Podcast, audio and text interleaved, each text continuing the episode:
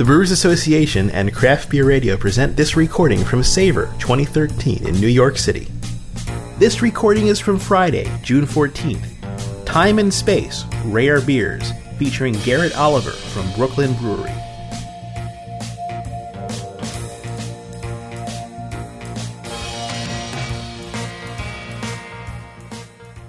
Hi, everybody. Thank you for coming to Savor, and we really appreciate that. My name is Paul Gatza. I'm director of the Brewers Association. We're the not for profit trade organization for America's small and craft brewers, and uh, we bring this event to you, and we hope you're having a good time so far. Um, so, no, no, I applaud you for being interested in this. This is, this is great to see what's going on here. Uh, a couple announcements first. Uh, one is we ask you to turn your cell phones off uh, to vibrate or off um, your choice. Um, wait until you're interrupted. um, there's uh, wait until you're prompted uh, before you sample uh, um, the beverage because there may be some points made that you want to taste, and so that way you won't find yourself with an empty glass when there's something you know a salient point being made. Um, I'd like to thank all of our supporters here, um, particularly. Uh, Manhattan Beer Distributors, as well as Spiegelau. They're the room supporter, and certainly like to uh, recognize them. Also, uh, Craft Beer Radio is recording these sessions, so don't say anything you wouldn't want to get on the internet. And uh, uh, in a few days, they'll be posted on craftbeer.com, so you can listen to this session again or some of the other sessions that you're not attending, and but we'll make them all available there. Um, so, what uh, we have here now is a very special treat for you. Uh, Garrett Oliver from Brooklyn Brewery is going to give a seminar on time and space, and we're going to taste some rare beers. It looks like most of you know Garrett, but I'm going to do a little intro anyway. Yeah, sorry. He's uh, the brewmaster of uh, the Brooklyn Brewery. Uh, he was also editor in chief of the Oxford Companion to Beer, the author of the Brewmaster's Table. If you don't have these books, you should run out and buy them because they are excellent books. Uh, and he's also one of the foremost authorities in the world on the subject of beer. Uh, he began brewing professionally at Manhattan Brewing Company in 1989. Uh, joined Brooklyn Brewery as brewmaster in 1994. Uh, he's hosted more than 800 beer tastings, dinners, and cooking demonstrations in 14 countries, so I guess this makes 801. and, uh, um, you know, he's, he is well known not just in the world of beer, but also in the world of food. He's been nominated uh, as a finalist for a James Beard Award on a couple of occasions. Uh, he's uh, renowned as a beer judge. Um, he's judged all over the world including the Great American Beer Festival, the World Beer Cup, and many other countries. Um, you know, Garrett's, uh, he's done it all, he's seen it all, and he's really leading the efforts on uh, beer and food in this country. So, please join me in welcoming Garrett Oliver.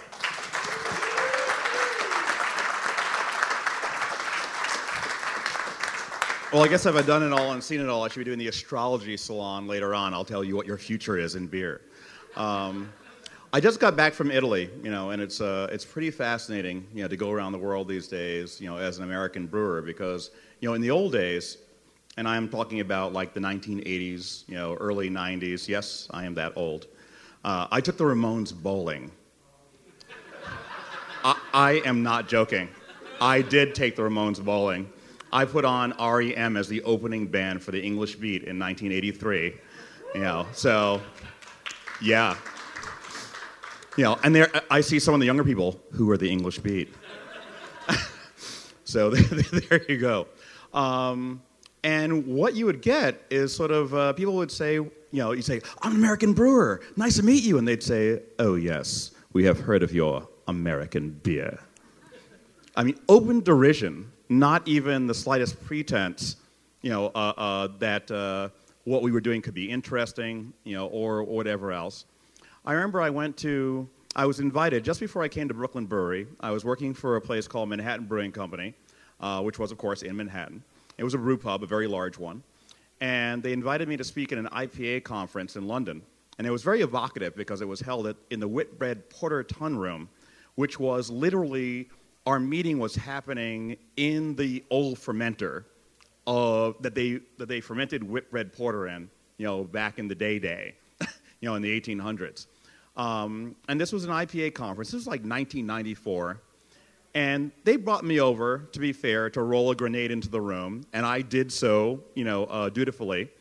Uh, Tom Tomlinson, uh, who some of you may remember from the DC beer scene, had his IPA, and I had mine. It was called Rough Draft IPA. I thought that was very clever back then.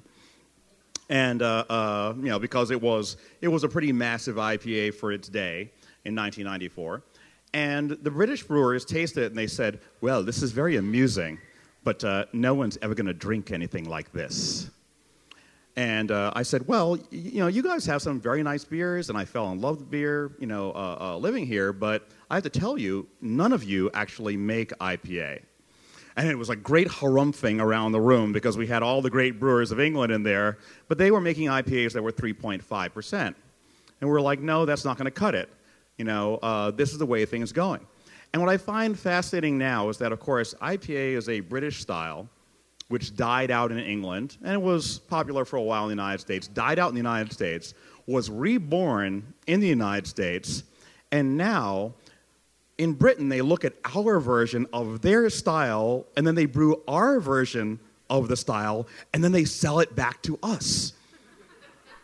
so you're like, wait a minute, you know, okay, it comes over like okay it's like it's like a tennis game. Like over it comes you know we knock it back and then they send it back. You know i swear next year i'm to make like edinburgh ipa i'm to sell it in scotland. Just to mess with brewdog for fun. Yeah. No i think it's uh, you know it's uh, uh, it's great. You know it's it's wonderful. And no but here's the other side of it and i'm not complaining about this because this is actually a good thing. Um, but it's a problem for a brewery that starts to be known. And of course, with social media these days, everybody knows everything at all times. Uh, and that's awesome. But you used to be able to be sneaky. It used to be that you could make something and you could slide it in quietly under the radar. You could give somebody that you knew really wanted to sell it, and you could say, okay, I got something special for you. These days, about 30 minutes after you have slid that thing under the door to your pal, you get the phone call from Tony, from Tony's Sports Bar. And the phone rings and you pick it up like, hey, Tony, how you doing? It's like, you know, Garrett, I was good. I was pretty good this morning. I'm not so good now. It's like, what's wrong, Tony? I've been reading blogs. and you're like, Tony, Tony, you, sh- you really, you, you really shouldn't read those blogs. You know, I hear you got this new stuff. It's called Black Ops, and it's really nice. And I need 15 cases down here right now. You're like, well, Tony, I only made 80 cases, and you can't have it. Besides, you're a sports bar. Oh, now you're telling me who I am? now you tell me who I am. Let me tell you who I am. I'm the guy who sold 500 kegs of Brooklyn Lager last year. How about that? You know what? Now you don't know me. Now you don't know me. How about this? How about I don't know you? How would that be? And you're like, oh my God, like I just want to make some beer. And now I had like click. And you're like, oh no. So, you know, several years ago, I wanted to make barrel aged beer. And I told the sales guys that I could make, you know, I was going to make like 80 or 100 cases, 200 cases. They're like, oh no, no, no, no, no, please don't do that. Like, we'll all be killed. Um, but I got frustrated because, you know, we only had room to put away that many barrels at that time. And so I, I couldn't figure out what to do. So I came up with this idea, and this is uh, something that the accounting department is not, you know, does not love, I suppose. We're going to make the beer, but we're not going to sell it. what, a, what a great business concept. We're going to make beer, and we're not going to get money for it. That's excellent. So, you know, we made a beer called Black Ops, and it was not on the schedule. It did not show up anywhere. There were only five people at the brewery who knew that the beer existed, and they all worked in the brew house. So we made the beer, and then we hid it in the warehouse in the barrels, Woodford Reserve barrels, and uh, uh, for months on end. And we were sitting in a meeting, and we're talking about this and that. And they're like, you know, we really should try some new things. I'm like, guess what I did? and a, a, a, short time later, we came out with Black Ops, and it was only a beer that everybody at the brewery got a case around the holidays. And that was it. You know, we made like 80 cases. But then suddenly, within a couple of months, I started to have these conversations. You go to a party, and you say, Hi, I'm Garrett. And they're like, I know. And you're like, Well, nice to meet you. They'd say, I've had black ops. you know, Yeah. And you step back and say, Who are you? Why have you had Black Ops? And they would tell you a story about how they were connected to the brewery. And, you know, so in that was born what we call the Ghost Bottle Program. And these are all the beers that we make that we can't, for various reasons, make enough, at least right now, uh, to sell. You know, and, and really for us right now, if you make less than 1,500, 2,000 cases, it's very hard. You know, it sounds like a lot of beer. Even as a brewer, it sounds like you've got some beer. 2,000 cases, that's some beer. But you take 25 states and you break it down to cities, and you go to the distributor, and the distributor has six cases, and he has this many people, and you end up going to a shop and they get four bottles. And they never make it to the floor because they call their people and say, I got a bottle for you, and that's it. Which is I mean, it's cool in a way, but it's very frustrating. So the beers that we're serving to you this evening are beers that we don't sell. And what I like to say is like there's two ways of doing this basically. You can drive the price up to the point where nobody really wants to buy it except for people who are kind of collecting beers or whatever else. And you say, okay, you can wait online starting at 5 o'clock in the morning, and when you get here, you can only have two bottles, and they'll be $80 a piece, and this, like, that's not our style. So we have a different style. We'll pour it for you for free, but you have to show up. So if you've actually had these beers, that means that you've met us, and you cannot have the beers unless you've met us. And that's what the ghost bottles are. So I, I think they're fun. Uh, uh, most of them have some serious bottle age on them, actually, uh, some bottle and barrel age on them. I guess the average age of them is five or six years and uh, I think we're ready to start pouring the, the first one. I will tell the people in the back, just so you know, the first one, Wild One, is pretty wild. It will try to leap out of the glass, uh, uh, out of the bottle. That one in particular, I might open close to the table. It's not a gusher, but you got to be careful. So, Wild One, you know, this is a, a, a variation on a theme. Uh, many of you may have had our Belgian strong golden beer called Local One. Um, we first brought that beer out in, uh, in, in, 2000. We first brewed it in 2006. Um, and it was really a turning point for Brooklyn Brewery. You know, I think that uh, at the time, in 2006, you know, I certainly think we were a very good brewery. Um, we, you know, we pioneered a lot of things um, especially things like uh, uh, collaborative brewing, which you know we basically invented in the mid '90s um, and had done uh, quite a bit of before you know it uh, it became the uh, great uh, kind of theme of American brewing that it is these days. But I think we hadn't taken things to a different level, and in that year we decided that we were going to. And part of what we wanted to do was to uh, create beers that were re-fermented in the bottle in the old way. And what I mean by the old way is that there's really two ways to do bottle re-fermentation. You can do it the way most breweries, both here and in Belgium, do it, including most of the big Trappists, which is to fully carbonate the beer beforehand and then do a small bottle re-fermentation that gave you a little boost at the end, and then you say it's bottle conditioned. And many very good beers, you know, are made this way. Um, and I'm not dissing it. But what we found is that our very favorite beers the ones that really turned us on, there was the one thing they had in common is that they were actually all bottled flat. Saison DuPont, Rule, uh, uh, Achel Extra, you know, stuff like this that really spoke to us was all bottled flat, and we decided we wanted to do that.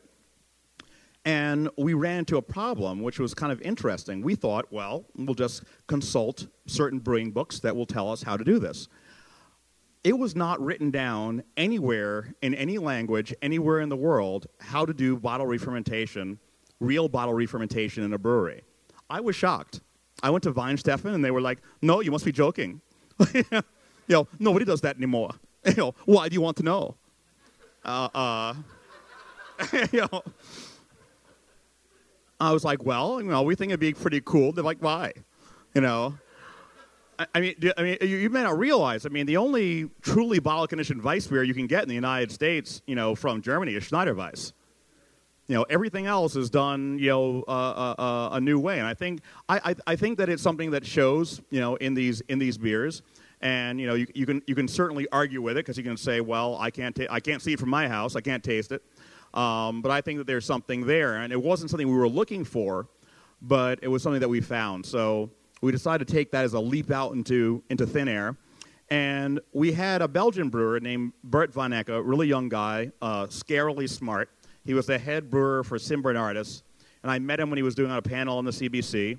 He'd never been to New York, and I'm like, dude, how about if you came to New York and I showed you around New York and you spent three days with us and you showed us this bottle conditioning thing? And these days, I actually give talks on bottle conditioning because there's still, aside from the Oxford Companion to Beer, which I wrote a piece on it, but it's interesting how these things are really passed down in families. Um, they are not really part of, uh, uh, you know, if you go read the big uh, professional brewing books, you will not see anything on bottle conditioning. Uh, you will not see anything like two lines, three lines on dry hopping uh, in those books. So it's interesting. A lot of the stuff that uh, is part of American craft beer these days is, is not. How is that beer coming along there? Oh, you guys have it in the glass. Can I have one, or does that, did you put one down and I wasn't even looking? Excellent. Because I'm, I'm, I'm, sitting there, I'm, I'm, I'm playing for time up here. You know, I'm. I was, I was, I was stretching this out. I'm like, uh, I'm like, get the lion. You know, it's it's time for okay. It's like I guess I was like, when is he going to talk about the beer? It's like peripheral vision. so so so useful.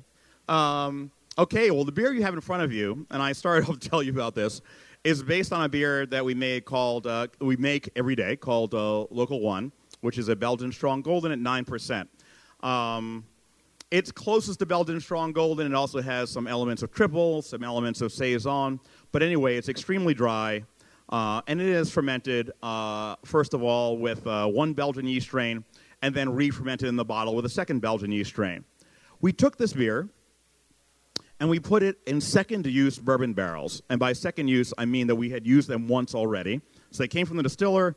We used them once to make Black Ops and, uh, uh, and a beer called Dark Matter. Uh, and then we uh, put the beer in those in those barrels. And at first, our lab guy in particular said, "You know, this is going to be disgusting." I'm like, "No, no, no. This is going to be cool. Just wait." And we tasted the first time, like you know, two months in. He's like, "See." You know, this is horrible. And it tasted like, you know, a big bag of coconuts or something. And we're like, no, no, no, it's going to come around. And four months, he was like, no, this is horrible. At nine months, I was like, eh, eh, they all like here. He's like, okay, it's pretty damn good. And then we put it in the bottle, and uh, our friend Peter Bouckaert uh, from uh, New Belgium sent us a, uh, a Brett strain, which we cultured up, and we put the beer uh, into the bottle with Brett. And this was an idea that I got uh, really from Vinny Cilurzo at Russian River. We were talking about different ways to use Brett. This was 2007. 2007, 2008, I think it's 2007. Um, and so, uh, you know, we uh, we're talking about how best to use the Brett. And, uh, we, you know, we took on the idea that the re-fermentation the bottle was the place to use it. So this was really the first of our beers that really went off in that direction. And it's got about five, six years now uh, uh, uh, in the bottle. And uh, I really love this stuff. And, you know, the first time that we ever served it in public was at 11 Madison Park, which uh, a few weeks ago just uh, got number five in the world on the San Pellegrino list of top restaurants in the world. Um, and those guys have made a real commitment to beer, you know, which is wonderful. You know, when you go there, they have 140 beers on the list, and uh, one of the best menus you'll see anywhere on earth. You know, and they have people who are really dedicated to it. So it's a cool thing to see. It was also one of the very first beer dinners that I ever went to where you saw the full three Michelin you know star service in service of beer um, with spectacular everything, just as many people, glassware. And it was interesting. On my way home, it was only then that I realized that it was maybe one of the first beer dinners that I'd ever done uh, where there was no mention of wine as a reference point. In fact, wine had not even actually occurred to me during the entire evening, either as a reference point or as something to compare to, because beer suddenly was in the room doing what it was supposed to do. And this beer we actually served with a cheese course. It was uh, a course that uh, uh, was uh, Grayson, which is a wash rind cheese from Virginia, done in the sort of uh, Taleggio style, really wonderful, that has a nice funk to it. So what you're seeing here is a beer that has no residual sugar anymore. Uh, it's actually completely, completely dry. And that may surprise you because it has a little bit of residual sweetness, it seems. Uh, that's mostly the effects of alcohol at, 9 per, at 10% now. Um, also, some very fruity characteristics that you have going on. The hop character having rounded out in the barrel, you know, over time. The vanilla comes forward, and then the Brett, I think, really nicely integrated uh, on top. You know, and there are all kinds of Brett, and this is not the horsiest of the Brett. It's like one of the, I don't know, funky, earthy Bretts, you know, if you like. Uh, and I love the way it's uh, it's integrated here. Yes, please. Um, so this is the uh, sign when the guy is standing here with the bottle to uh, to to drink up. You know, I see, I say, I, I, I see people are. Uh, I'm glad you're paying attention, but you're not doing enough drinking. You know, which uh, I believe is the thing that you actually came here for. I need to do some too. Uh, it is. Uh, it is not Brett C. It is Bruxellensis. Um, but um, it's interesting. I think that there are so many. I, I wonder whether or not. I think Lambicus is off by itself in a certain way. I do wonder whether Brett C is uh, is so different than a lot of uh, strains. We're playing with one right now. We're actually bringing out uh, the name that we gave to this beer is Wild One. We found later that, uh, and it's a one as in local one with a number. We found out later that Bell's actually has a, a, a beer they have commercially called Wild One. So, uh, uh, you know, when we we're actually coming out with a version of this beer next year, which will be called Wild Streak. So we actually did lay down uh, dozens of barrels uh, of this, and it's been in re-fermentation for a while. Um, and the Brett is coming up nicely. We use a different strain this time, a Lambicus, uh, that uh, is, uh, is, is funkier indeed. Uh, here I am talking about uh, you need to drink up, and I need to drink up. Sure, you could. yes, thank you. Excellent. Before we move on, any questions about uh, you know about the wild one? You know, we by the way, our, our house chef is here. Wave at everybody, Andrew. Uh, uh, you know, we're, we're about to, we're going to open a, uh, you could clap. Uh, you, you, you, don't know him yet, but you, you know, you, you will, and you'll clap later. Uh, but um, we do a lot of cooking demos. And, uh, you know, I'm a cook, and Andrew's an actual chef, which, you know, I actually cooked for him once, and which was a bit intimidating. Um, but we cook in front of audiences all the time, and one dish that we do is boneless quail stuffed with foie gras, truffle mousse, and a duck demi-glace. And we demo this in front of the cl- in front of the crowd. Uh, um, and uh, that beer, uh, uh Wild One, goes really nicely uh, with that dish. All those nice funkinesses going together. So this beer here is the one that's going to take me the longest to explain. I'm going to need you to kind of stick with me here because it's a a long explanation. It's one of my favorite things that we've made. We could actually serve this at any point, you know, during uh, these four beers, but kind of decided that we'd uh, uh, we'd put it here in its kind of natural order uh, of taste. But I really love where this has ended up. Um, this is part of a series we call Crochet Rouge. Crochet Rouge means Red Hook, and it refers to the Red Hook Winery in Red Hook, Brooklyn. Red Hook Winery uh, does some vinification with Abe Schoener, who's one of the top guys or the top guy in the United States in natural wine fermentation. So this beer also started as local one, but then went in a completely different direction. When they do their wine at the Red Hook Winery, they do it the old school way, which is not to pitch any yeast. You crush the grapes, the fermentation starts by itself, and you have a, a completely natural fermentation and that takes all the yeast out of the countryside that came in on the grapes and you know in in the winery, etc. And like lambic, that's what ferments the wine. Well, what drops out of the wine after the fermentation is referred to as lees, and the lees are basically just everything, mostly yeast, but little bits of whatever dirt, you know, etc. that drops out at the end. And sometimes during wine production, they'll actually stir the lees up to keep them active uh, and to keep the fermentation going. Well, what they do is that when they would move the wine, they would get in touch with me I would go over to the winery, which is like five minutes from my house. They actually do their growing in, in, uh, on Long Island, but they do crush and vinification and bottling and everything else in Brooklyn. And in a bucket in my car, I would bring the lees to the brewery. Now, the first time they gave us the lees, they offered them to me like they were a gift. Like, hey, we've got some lees. And I was like, that's nice. Uh, so you have some uh, yeast that's dropped out of your fermentation. That, that, that's excellent. I'm good for you guys. And they're like, uh, I, oh, and I was trying to figure out why would I want these lees? And the answer was the lees are magical. I'm like, okay, magic sludge, you know, from you know a winery near my house. But they were so enthusiastic that I should have it that it was like, it would have been rude not to show up and get it. So I went to get this stuff because they were so bubbly about it. And I'm like, sure, lees, thanks, guys, awesome. Kind of like, you know, dad on Father's Day with a tie. You know, it's like, nice tie. And I always wanted something that would warm up my shaving cream. Um, and I took it back. you know, you did it at some point, some of you.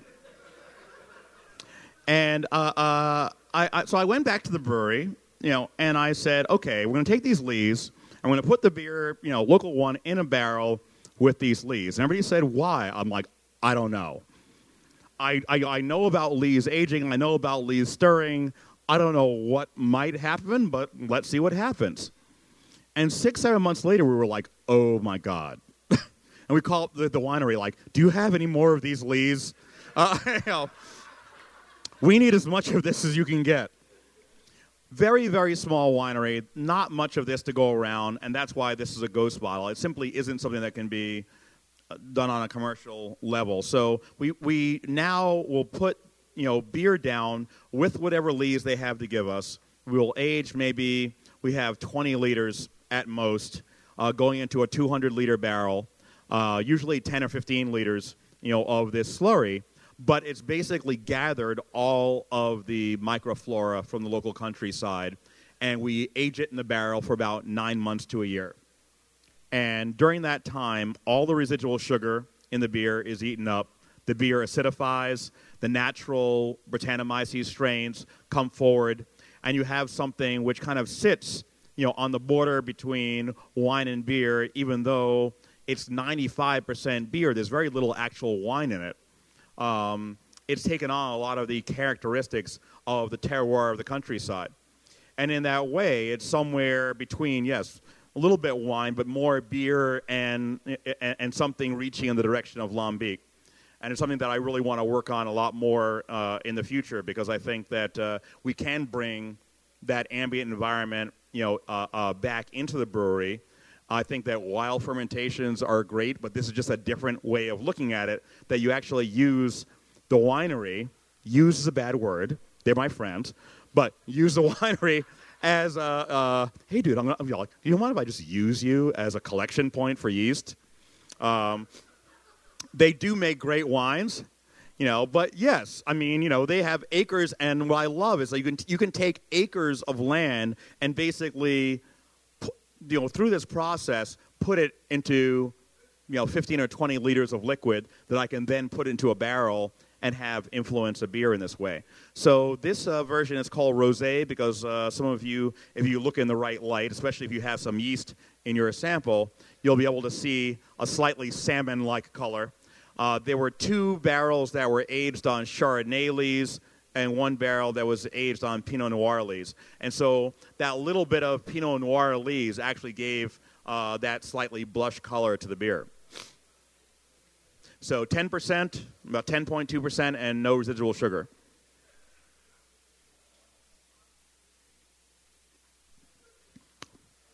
A little bit cold. I think I'm going to ask the guys in the back probably to pull everything else up out of the ice. I don't know if they can hear me. but they can. Yeah, anything that you've got on ice or that's still chilled, you can take it out because uh, you know we're gonna we're gonna warm them up.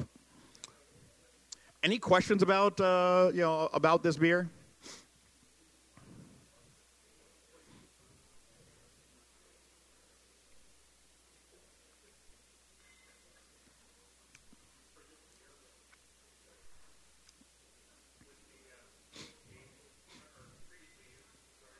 Uh, the question was whether the oak was previously used. Yes.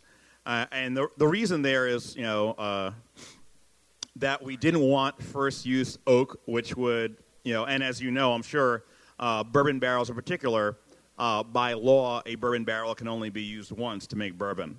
You know, I don't know why. Somebody's cousin probably had, you know, the barrel, you know, you know, the, the, the, the, barrel production factory is like, you know, and so until recently, bourbon barrels, you know, have been, you know, something that uh, the, uh, uh, the distilleries were desperately trying to get rid of. Now, interestingly, one thing you may not be aware of, um, bourbon barrels are tough to get and they're very expensive, and they didn't used to be. They were made into planters, chipped up into stuff for barbecue and whatever else.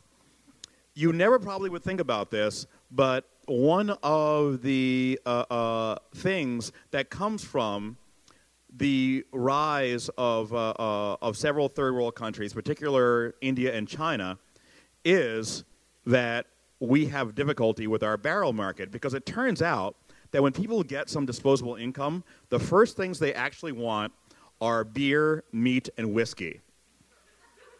Not necessarily in that order, but they want beer, meat, and whiskey. And now, who makes more whiskey than anybody else in the world? India. India makes more whiskey than any place else in the world. And Indian whiskey is terrible. really, really terrible. You know, Chinese whiskey is almost as bad. However, they came up with a great idea. You know, they would do the same thing that we did. They would age their whiskeys in American oak. Now, most American oak has gone off to Scotland for many years, and it ages almost all the Scotch whiskies. It ages almost all the reposado tequilas that you get out of Mexico. They, it, it ages Tabasco sauce. Those barrels went everywhere. Now, you know, you, you know, your little brewery comes and says, you know, I'm buying 100 barrels from you a year or whatever else. The Chinese come and say, we will take all of your barrels, and we'll pay for them up front and this little business you have on the side that you didn't even want will go away. And they're like, awesome. And you, and, it, and you go to them next year and you're like, uh, you know, I need 100 barrels. Like, oh, we're done with the barrel thing. You know, they got it all sewed up. So it's kind of interesting. You would never think that you're competing, you know, as a, uh, as a craft brewer against India and China, you know, billionaires uh, uh that are making whiskey, but that's, uh, but that's the case. Anyway, yes, second use barrel. First use barrels we're using for black ops, you know, and things where we really want a big barrel influence. You know, here we're looking for some character out of the barrel, but we want to be a background note. We want the micro oxygenation, you know, that comes through the wood. We want the softening effects, uh, uh, but we're not looking for you know that big uh, that big hit of wood.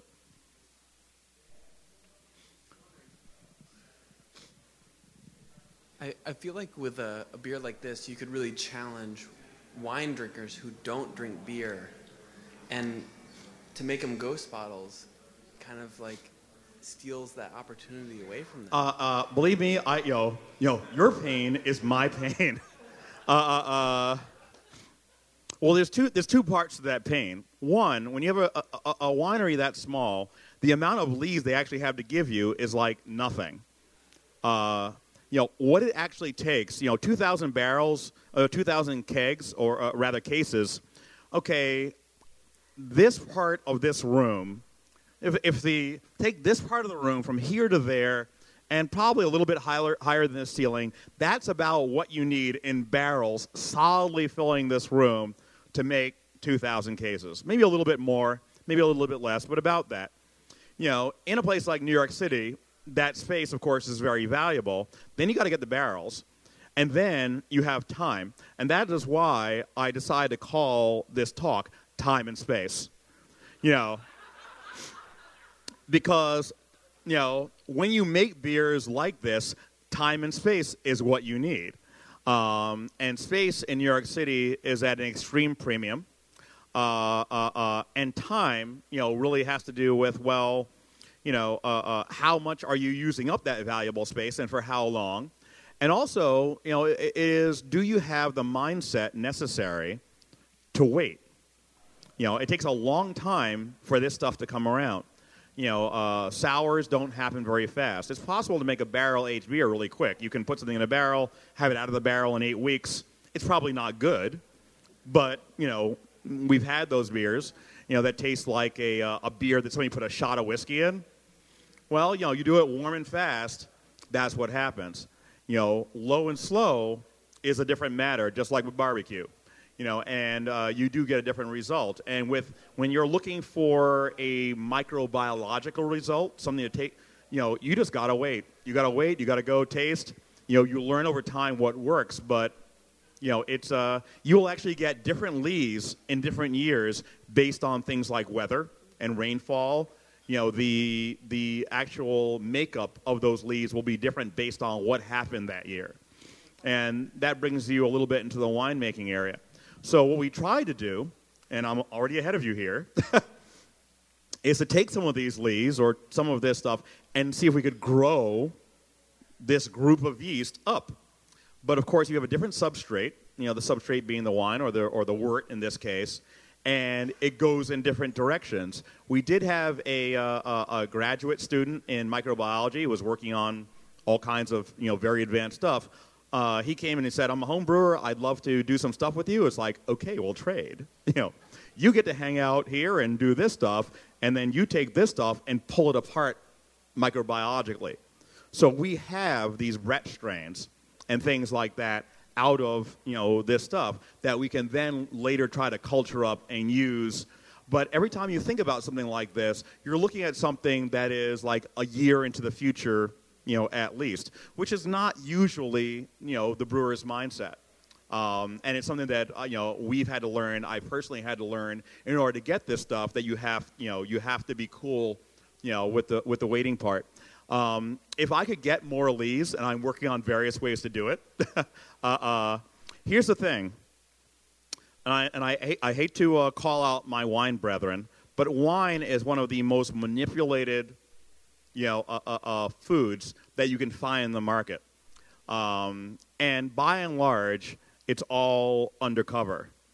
There's a liquid that they use in many of the wines out of California called Mega Purple.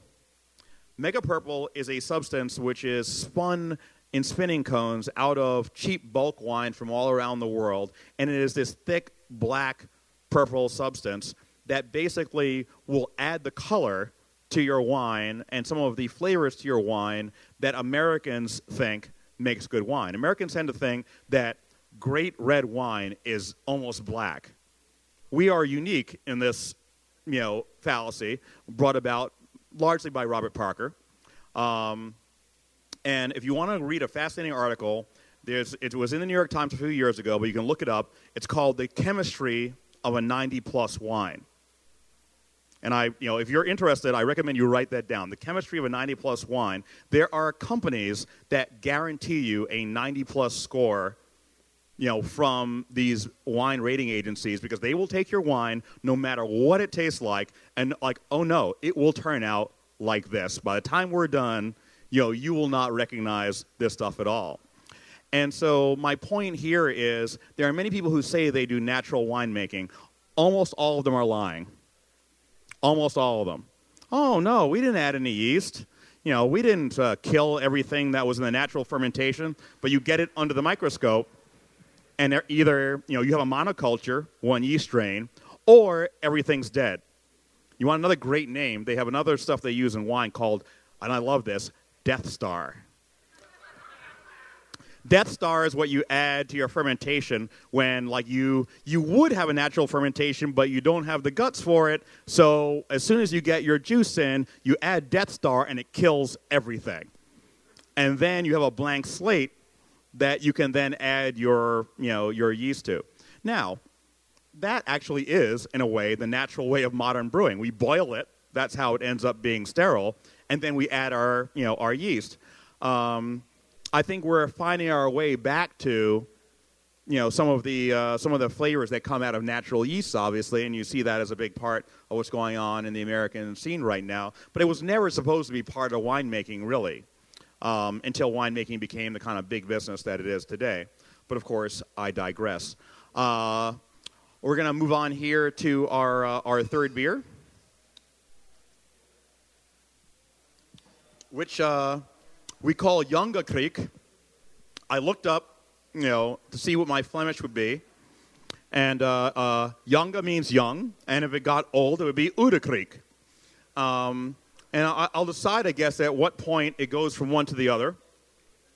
This beer is the youngest beer of the evening at just over a year old. Uh, it went into barrels last May, early May. It started off as our Belgian, uh, uh, you know, Belgian-inspired dark Abbey Ale, local two, and we aged it on uh, sour cherries from Door County uh, for five months, and then, uh, and this was also second-use barrels, and then went went into re-fermentation with a Brett Lambicus strain. The second beer we called uh, Crochet Rouge Rosé. Yeah. Now there are several versions of Crochet Rouge. There's a you the Riesling version, a Sauvignon Blanc version. There are two Riesling versions actually. Sauvignon Blanc version, uh, uh, uh rosé. Um, uh, I think we did serve some of the Blind Tiger. Yes. Yeah. And each one's a little bit different. What's the other interesting thing is that to take different barrels and check them out and say, okay, we taste 15 things in one day. These three go by themselves. They're too good to blend. This one's okay, but not that interesting. That one's kind of funky but cool. Wait, these two together are really good, and so those go together.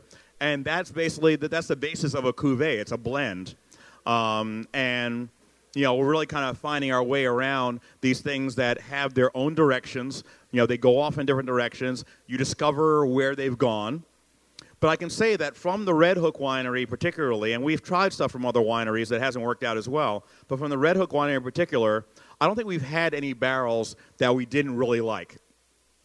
It was just a matter of how they were blended together best to make something cool. And it's very hard when you're trying to decide, you know, okay, you have only two barrels of this out of which you could make maybe not even 40 cases. And then you have five barrels of that, which isn't as good, but if you put these two barrels of the five barrels, you get something really nice and you have like a lot more. So are you going to separate these two out and you have like 35 to work with? Or are you going to kind of use these to ennoble this blend? And, you know, we sit around and we talk about it and we argue for like an entire afternoon, and people have their little factions. You know, uh, you know, I'm pushing for this to go by itself, or I'm pushing for this to go into a blend and uh, it's fun and interesting. You know, this is something that I want to do sort of directly, um, and something that I would like to do in the future. You know, as a, a beer we might do on a regular basis. You know, we are looking right now for a space where we could actually stand up, you know, up to 1,500 barrels at one time. Um, and that would allow us, obviously, to be able to bring some of these ideas, uh, uh, you know, you know, out to people. But uh, as a crick, this is much stronger than regular crick. This is like 10.5%. Uh, uh, again, really dry. Now, we found that when we added the cherries, uh, we did get a lot of sugar from the cherries, and we had a hard time fermenting the rest of that out. So there were some successive fermentations to get that back down Uh, uh, below about uh, uh 2 Plato. You know, because if you go to re-fermentation, especially with Brettanomyces, the problem is that Brettanomyces has the ability to pretty much eat all the sugar, you know, in the fermentation. And any number of brewers have found out the hard way that, you know, if you don't get the beer dry enough in the first place, eventually, and it may take a couple of years, but eventually you will have a grenade, you know, or a gusher at the very least. You know, so we try to drive all these beers down you know, to uh, uh, a good degree of dryness, uh, so that you know if we are going to put Brett in the bottle, uh, you know, we don't have that problem. Now, this beer is young enough that I think it does not have a huge Brett influence, but I can smell it and taste it. It does kind of blend together a little bit with the uh, uh, the flavors of the of the cherry stones, which themselves blend together, I think, nicely with the flavor of the second use barrels. And I can tell you, again, the idea of time and space. Uh, this beer, when it came out of the barrel just in October, you know, after May, five months later, came out of the barrel in October, and we were like, okay, this tastes like cherry soda. I mean, okay, better than that, but I mean, it was so massively, obviously cherryish that we're like, maybe we need to blend this down to, you know, to kind of get it to chill out. And I was like, okay, no, let's let's see if we can, you know, over time, over bottle age, etc. You know, does this fall, you know, into a different place? And I really like where this is in its evolution. I think it has an, an awful lot further to go. Uh, I'll be fascinated to see where this is in a, in a year, you know, or two years. But right now, I can tell you, it is amazing with like duck breast, uh, you know, and foie gras. I mean, on a food side, you know, you can pretty easily see what you could do with this. You know, the uh, the sweetness that it has is again what I would refer to as a false sweetness. Uh, it is uh, uh, it's more about, you know, alcohol gives you sweetness by itself. Alcohol tastes sweet.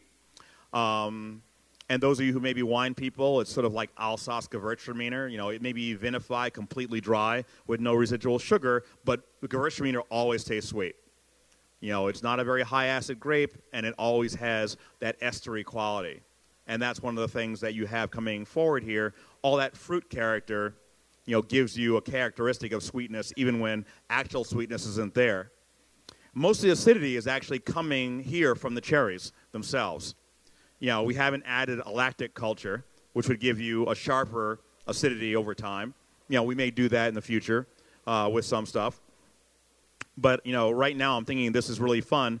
And, you know, I, I had in mind, uh, you know, not necessarily uh, the krieks that are based on lambic, but some of the krieks that are based on sour browns, you know, like the old Liefmans. Um, but obviously, you know, a, a lot stronger.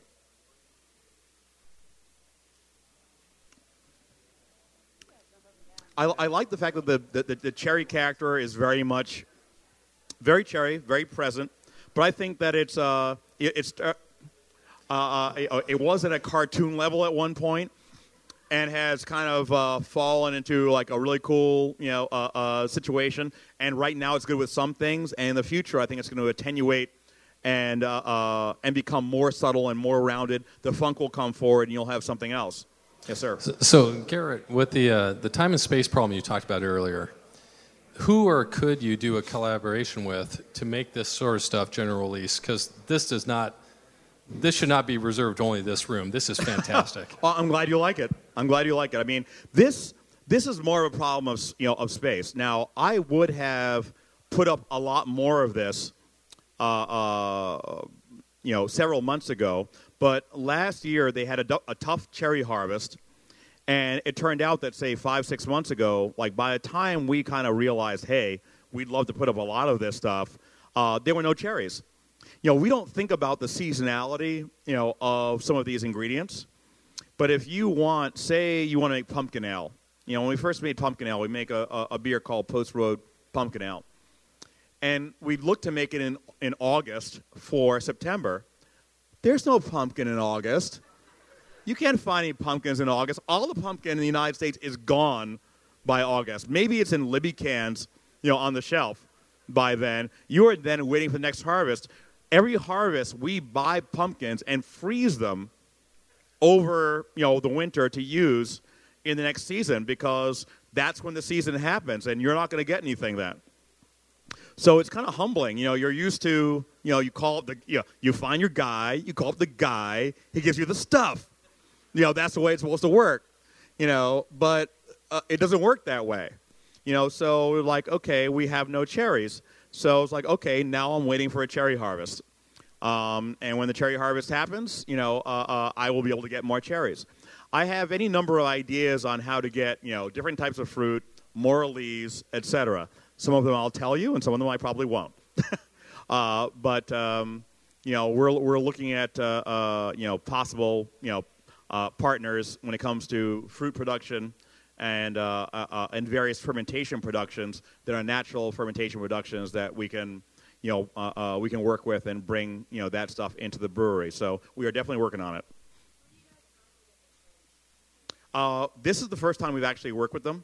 Um, we these are from uh, from Door County. I forget the actual name of the producer. I actually asked uh, uh, asked Vinny at Russian River. I'm like, you know, okay, you know, you're doing some great stuff with cherries. What do you got? And it's funny, you know, so you start working with this stuff, and we put the cherries in the barrel, and then you try to get the cherries, uh, uh, the beer out of the barrel without the cherries. And, you know, I thought, okay, you know, this won't be so hard. We'll put a little mesh bag around this or that. No, doesn't, doesn't work. We actually had to, and I thought, you know, uh, you know, we learned this from other brewers. We have to have, to do to do this beer. You have to drill a, a hole this big in the barrel head, set up a, like a, a, a hose system, and and run the beer out, you know, directly out of big hoses. You can't like use your normal, uh, uh, you know, your normal pipe system, you know, that what you would use. I'm just uh, keeping an eye on the time here because I know we're we're coming up on it. So we're going to serve our last beer. I know we can't we can't run long because uh, they need a few minutes to reset the room. I told you at the beginning about Black Ops. Um, so this is Black Ops from the original uh, from 2007, the first one that we ever did. But here's the thing: Black Ops is normally aged in a barrel. It used to be from for four months. These days, it's for six months. But this is a version uh, which we call late bottle vintage. Uh, this is a version that actually spent four years in the barrel. So it went, it went into the barrel in 2007. It came out of the barrel in 2011. And so now it has uh, uh, four years of barrel age and two years of bottle age. And here's the thing about something like that we, we hid these barrels not only from everybody else, but also from ourselves for four years. We were like, we try to pretend these didn't exist. We would top them up every once in a while, you know, with the next successive years version of, black, of straight black ops with no, you know, with no wood. You know, you want to make sure that you don't have too much headspace, which will allow, you know, the development of acetic acid bacteria. But when we tasted the beer finally in 2011, we were astounded at how we had gotten everything that we wanted out of the barrel and nothing that we didn't want. You know, we didn't, you know, we didn't have uh, uh, uh, any negative characteristics. And the tough thing to decide at that point was were we actually going to go to re-fermentation or were we simply going to bottle it straight? You know, because we'd never had something that old in the barrel. And we're like, wow, this is really beautiful. And wouldn't it be a horrible thing if we put sugar in it and, you know, some yeast and sent it to re-fermentation and somehow ruined it? You know, so we thought about actually bottling it flat. Um, but we decided that we thought that we, you know, we could bring this forward, you know, in a nice way. And uh, this is a beer I think about all the time because it really does, you know, astound me. It has some of those uh, soy sauce-like characteristics, you know, that I love in a lot of old beers. Um, but it hasn't overleached the wood. It hasn't brought out you know, too much tannin or too much of anything. It's mellow. It's married. Uh, it's kind of uh, uh, you know what you want out of an older version of something like this. And I love our regular Black Ops. I really do. And I think that that is a better beer for desserts, and it's a bolder, more muscular thing uh, than this is. But I also love where this is in this very elegant uh, uh, uh, completely married together uh, uh, style, and it shows what you know uh, what winemakers you know have and many beer makers have known for for for for centuries. Um, that you really can, out of long barrel age, if you have the right characteristics in the first place, bring something out of it. Um, you know, where you know great things really do happen over time. Just as a small aside, in the brewery, in order to make sure that our salespeople don't, uh, don't uh, get their hands all over it and whatever else, uh, the beer is known within the brewery as poison because it's labeled poison. You know, meaning like if you touch it, you are going to die. um, so I think we only ever had about 35 cases of this. Um, you know, it was uh, all unfortunately that we made. Uh, you know, we're, we're learning to ignore more barrels and leave them down for longer. Um, but, you know, this is in a way a relic, you know, of our first foray, you know, uh, uh you know, into this area. And uh, I'm definitely grateful, you know, that it's uh, come through time as well as it has. You know, I'll leave you with this. You know, and here's a thing to know. Um, you know, as you go around the room, you know, and you you know taste the beers, you know, from uh, you know from many of the brewers, especially those you know who have put these things you know out on the market. Um, you know, I think that uh, there's a lot more involved than than people often realize. Not just uh, whatever the skills the brewer brings to bear, but an element of risk uh, that I think often is not depicted anymore in beer literature and in beer bloggery and whatever else is out there. When you see someone out there with a sour on the floor that they are putting out on the market, you know, this may be a person who left a good job, mor- remortgaged their house, and put everything on the line to do this one thing that might not work. You know, and it's hard. You know, it's really, really, really hard. Um, and not everything works the way that you want. Things go in their own directions. People are taking leaps of faith. And I think that when you see American craft beer, what you see really is that element of risk and that leap of faith, you know, and, and that passion. And that's really what makes craft beer run. So, you know, I, I see people sometimes look at a bottle of something and say, oh, well, you know, it's $30. You know, what I want to say to them is like, you have no idea. what, you know, I mean, look at what, you know, what Rob at Allagash has gone through to bring you, you know, some of the things that he's done you know, look at what some of these guys have, have been through. Like, they didn't have to do that. That, you know, there were much easier ways to make a business and to make money and whatever else. You know, it, it really is a, a, a, labor of love. Um, you know, and it is, you know, for us too. And I think that what these beers here are about for us is that as we become a bigger brewery, you know, my, you know, and everybody hopefully in this room is becoming a bigger brewery over time. Um, our goal is to become more interesting over time and not less interesting, um, always. And to do things, you know, I want to look back on us in 2013 and say, yeah, we were, we were pretty good in 2013, but not like we are now. The way that we look back on ourselves in 2006 and say, well, we were pretty good back then, but not like we are now. You know, the whole act of being a creator of anything is to eventually, hopefully, come somewhere close to being the brewery that you pretended to be the entire time. You know, the artist you pretended to be. You know, you put up a big game, but, you know, in the end, you're never really who you know your you know you're, you're talking you know your, your your stuff when you get out there and success you know if you can have any is to come anywhere near your own personal idea of what you are you know and what you've been projecting and you know as we do these things we're on that asymptotic curve where we get a little bit closer all the time and you never actually arrive but there you go cheers thanks for coming out All right. Thank you so much, Garrett.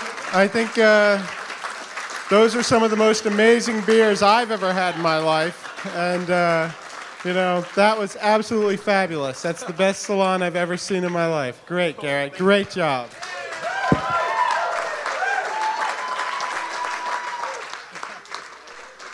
Good night and thank you.